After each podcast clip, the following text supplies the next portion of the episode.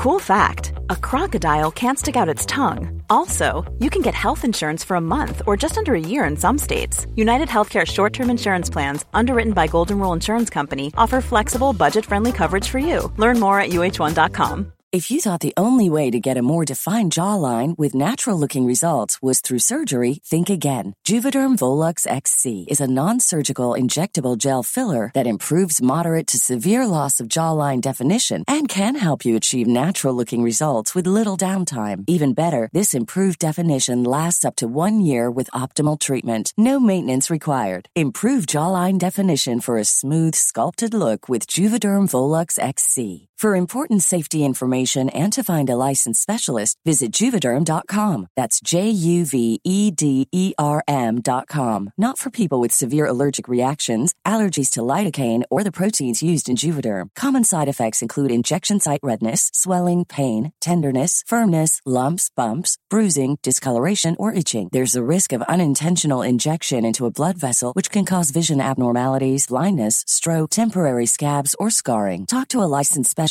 to find out if it's right for you.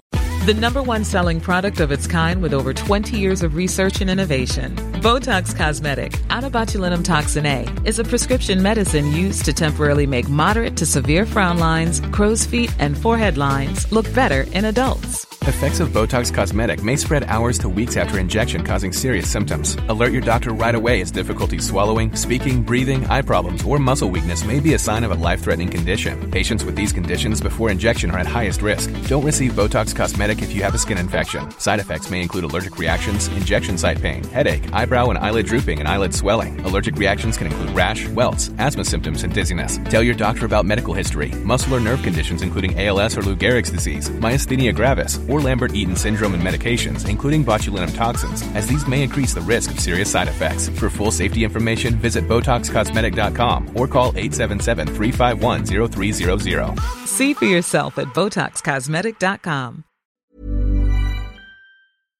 This episode may contain content not suitable for some audiences, including crimes against children, mentions of suicide, descriptions of a graphic nature, and adult language at times.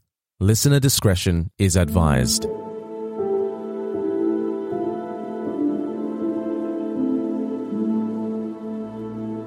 At around 4 pm on the 21st of September 2001, 32 year old Aidan Minter was walking his usual route back home over Tower Bridge in central London. It was Friday afternoon, and usually the area would have been filled with people. But since the 9 11 attacks had taken place a little over a week prior, not everyone felt comfortable being around major landmarks, and Aidan was crossing the bridge alone. While he was walking, Aidan looked into the River Thames and saw driftwood floating around. And then something else. About 20 feet away, there was something that looked like a beer barrel, but not quite. As Aidan got closer, he realized he was not looking at a piece of wood, but the torso of a little boy. You are listening to True Crime Britain. Join me, Rhiannon, each Wednesday as I tell the solved and unsolved stories of some of the most disturbing, mysterious, and heartbreaking crimes committed throughout the United Kingdom. Welcome to this week's episode.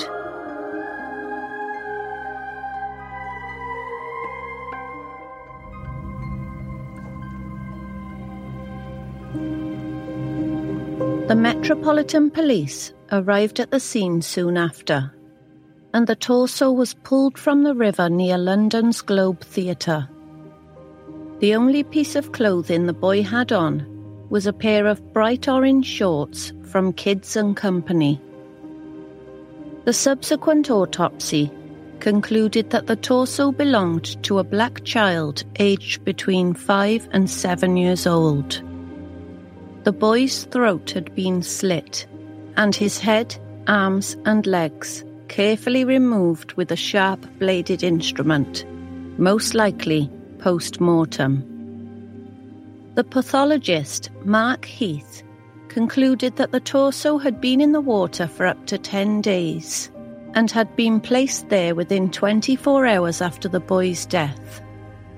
The Metropolitan Police, together with the help of oceanographers, determined that the likely location where the torso had entered the River Thames was somewhere between Chiswick in West London and the Thames Barrier in East London, given an approximate 12 mile radius. The investigators gathered as much CCTV footage from this area as they could, but they were unable to find anything significant. The investigation into the death of the little boy was given the code name Operation Swalcliffe. As it was clear it would take time to find out the identity of the child, Commander Andy Baker informed the public that they had started calling the boy Adam. He added that the police and the whole community of London now acted as the child's family until his real family could be found. Unfortunately, when the police went through all the missing persons report, they found no matches, and even if there were some potential ones, DNA tests eventually ruled them out. Meanwhile, more autopsy results came in.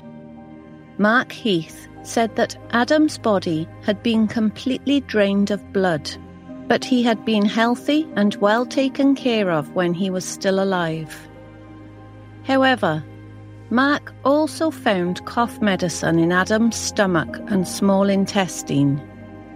Did this mean that the boy had had a sore throat or a cold just before his death, and if somebody had cared enough to treat him, how had he ended up in the River Thames without his head or limbs? Mark also found traces of some other substance, but it had to be sent off for further analysis. It also determined that Adam's head and limbs had been cut off so precisely it had to have been done by someone with knowledge of the human anatomy, perhaps even a surgeon. Other than that, the only evidence the police had were the orange shorts. Those shorts were traced back to a batch of 820 pairs that were made in China, but had been sold at 320 Woolworth stores around Germany. Furthermore, this specific model of shorts had come to the shops only a few weeks before Adam's death. Following the lead outside the UK, the Metropolitan Police eventually contacted their counterparts in the Netherlands, who shockingly informed the investigators that there had been a similar case. The dismembered body of a young girl had been found on a beach in Nulde on August the 27th, 2001. Due to the mutilation and level of decomposition, it took months to identify the girl while the possible link to Adam's case was investigated. Eventually, thanks to a reconstruction of the girl's head based on the skull was published in the media, several people recognized her as four-year-old Rowena Rikkers. It was soon found out that Rowena's mother and stepfather had fled to Spain. They were then tracked down and later confessed to abuse and Rowena's murder. The stepfather was convicted of manslaughter and the mother for not intervening and reporting her daughter missing. But they didn't have anything to do with Adam's death. After this dead end, the investigators had to develop new theories. When the River Thames was searched again, the investigators made a curious discovery. The item they found looked like some kind of shrine with seven half burned candles wrapped in a white sheet. Written on that sheet and carved on the candles was the name Adekoya Joyfola Adeoye. If the strange find was connected to the torso, Could that be Adam's real name? Detective Inspector Will O'Reilly commented on the discovery by saying, quote, We know with some certainty that the candles and the sheet form part of a ritualistic ceremony. We can't say if they are connected, but at the moment we are linking them. Adam's case was definitely unique, and a ritualistic perspective did not feel too far fetched at all. For sure, it was something that modern London had never seen, and the public was shocked to hear about the possibility of a young child being killed for ritualistic purposes. But still, it could have happened. As the Metropolitan Police continued to investigate the lead, they found out that the sheets and candles belonged to a Nigerian family living in London who had celebrated one of their members who survived 9 11 in New York. The name of that person was Adekoya Jofola Adeoye. Still, even though it was proven that the candles had nothing to do with Adam, the police were not ready to give up on the ritualistic murder theory consulting with the Investigative Psychology Unit of the South African Police Service. The investigators soon learned about Muti.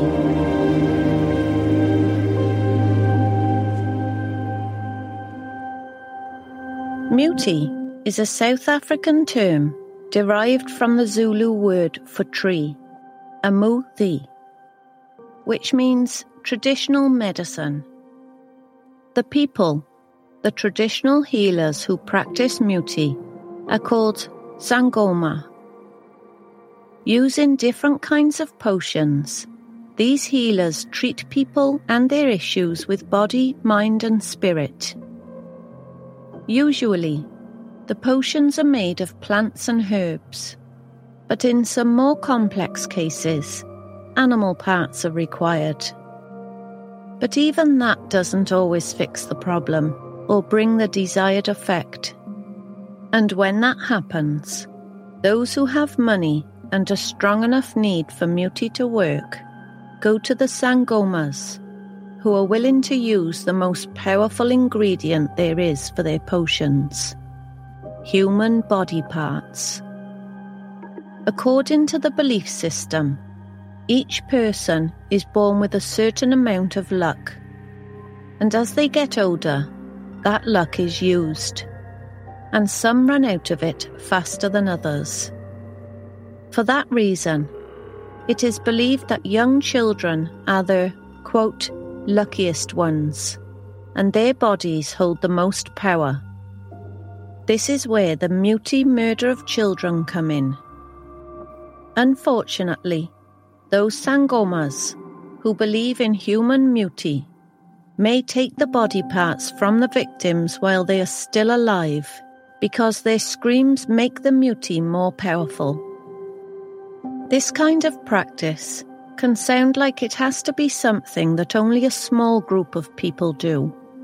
And it is true that many of those living in South Africa condemn human muti completely and do not want anything to do with it. But statistics show that as many as one in five people in the rural areas of South Africa have first hand experience with muti, which include human body parts. It is, unfortunately, common, but it isn't necessarily what happened to Adam.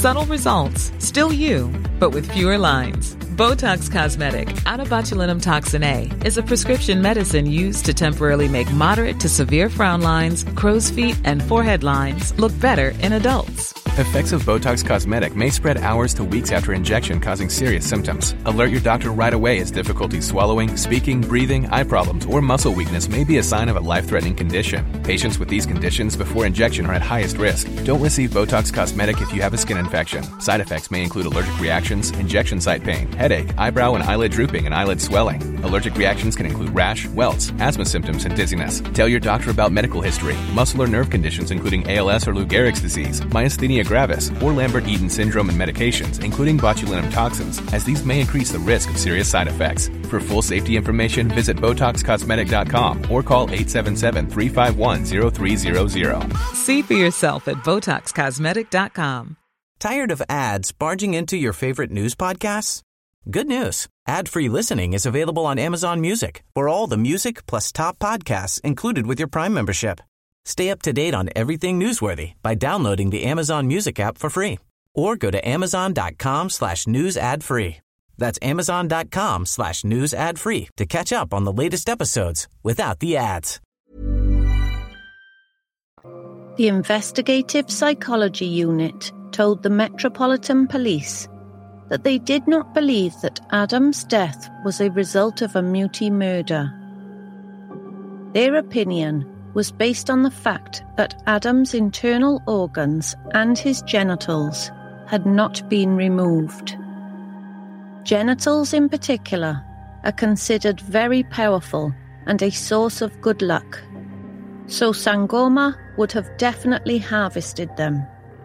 But still, feeling that Adam had died in some sort of ritualistic sacrifice, the police contacted a local Sangoma named Credo Mutwa to ask his personal opinion.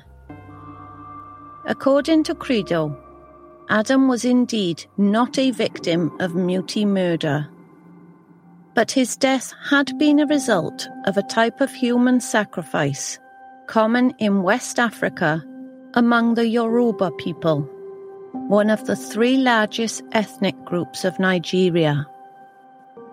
Credo also told the officers that the bright colour of Adam's shorts was significant and linked with resurrection in that culture. However, Credo's credibility was later questioned as he was widely considered a conman and a fraud in South Africa.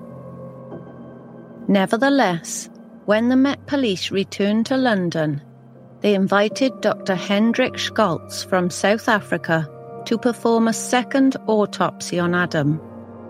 In his conclusion, Dr. Scholtz said, quote, It is my opinion that the nature of the discovery of the body, features of the external examination, including the nature of the wounds, clothing, and mechanism of death, are consistent with those of a ritual homicide as practiced in Africa.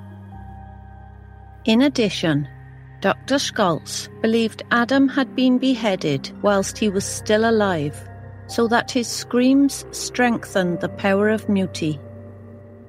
But as the pattern had already shown, other experts then concluded that Adam had been sacrificed, but not for muti. As the opinions went back and forth, the Met Police again travelled to South Africa and requested help from former South African President Nelson Mandela. But despite a widespread appeal, no new information emerged.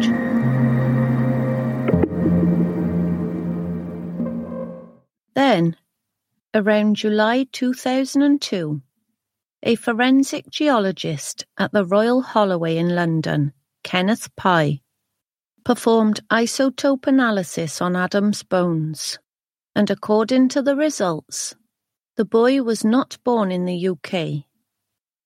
Instead, it was confirmed that Adam was most likely from West Africa.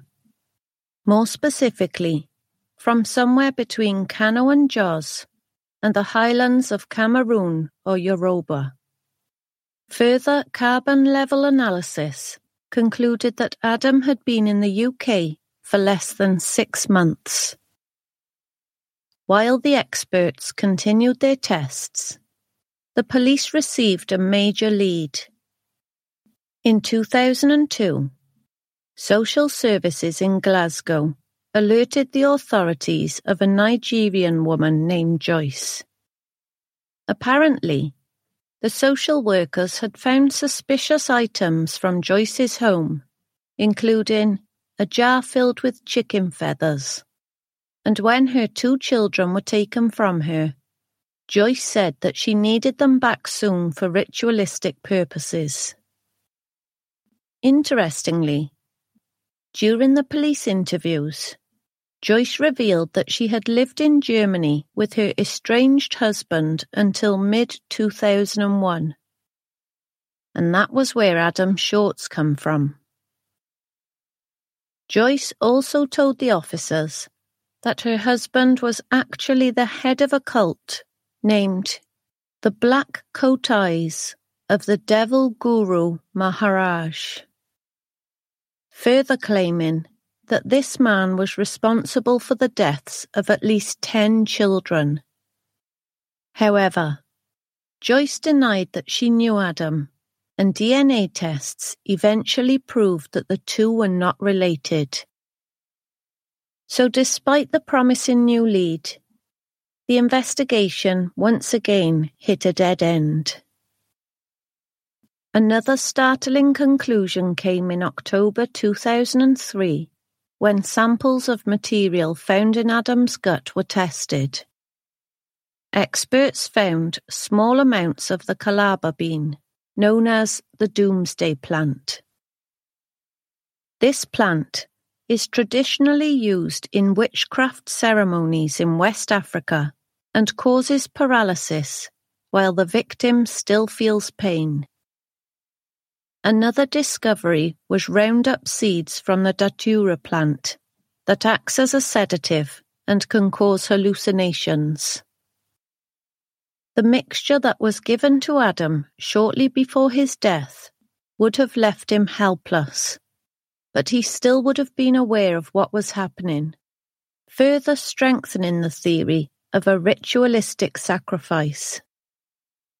Years later, in 2011, after her deportation to Nigeria, Joyce spoke with a British journalist and claimed Adam's real name was Ikpomwosa and that she had brought him from Germany to the UK and handed him over to a man called Bauer. But considering Joyce was suffering from mental health issues, and her story again changed a couple of years later, her statements weren't the most reliable. Furthermore, the police never did find any concrete evidence to support Joyce's claims. Still, Joyce went on to identify Bauer from a photograph. This man happened to be Kingsley Ojo, a police informant who had conducted rituals for fellow inmates during his time in prison. Kingsley had been part of a criminal network whose operations included crimes such as sex trades, people smuggling, benefit fraud, and domestic slaves. In 2005, he was released from prison after offering to help with the investigation. But Kingsley ended up accusing Joyce of Adam's murder and even claimed he had a recording of her confession. But in the end, Kingsley proved useless to the police and he was deported back to Nigeria in 2008. And that brings us to today. Adam was eventually laid to rest in an unmarked grave in a London cemetery. But we still do not know his real name. Adam's limbs and head have never been found, and since 2013, there has been no significant progress in the case. On the 21st of September 2021, exactly 20 years after the discovery of his body. The Met Police launched a fresh appeal to find Adam's killer and to give the little boy his identity back. But unless someone comes forward and reveals who this little boy was, we might never know the real story of Adam.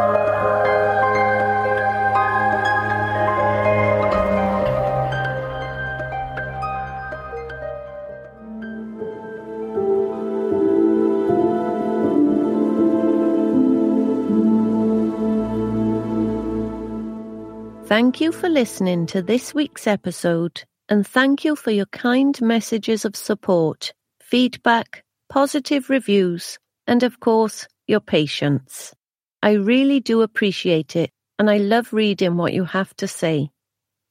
For transcripts, photos, credits, and resources relating to today's episode, please visit www.truecrimebritain.com.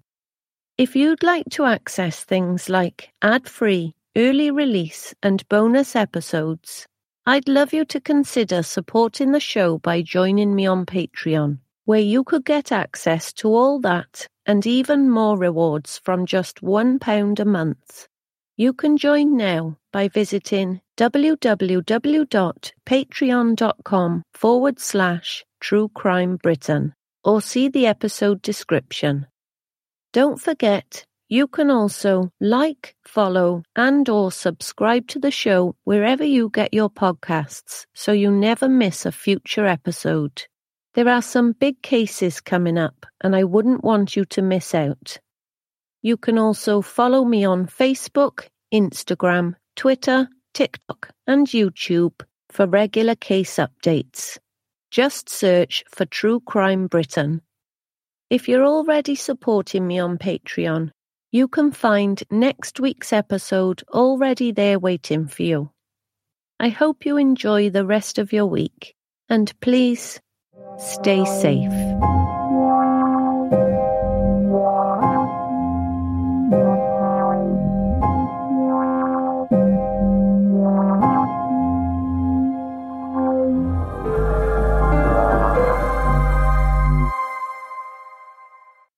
If you have any information relating to any of the cases featured on this show, you can contact the police on 101 or Crime Stoppers anonymously on 0800 555 111. For more information, please visit our website at www.truecrimebritain.com where you can find further details.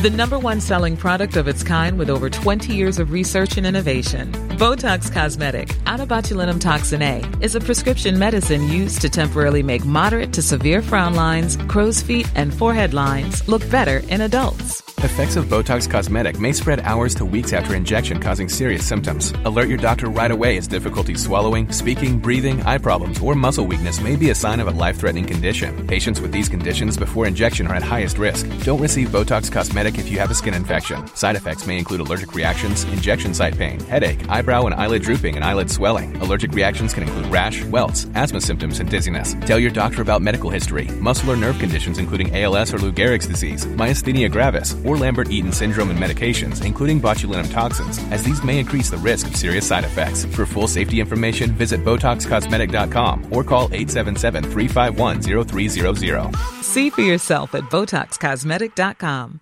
Tired of ads barging into your favorite news podcasts?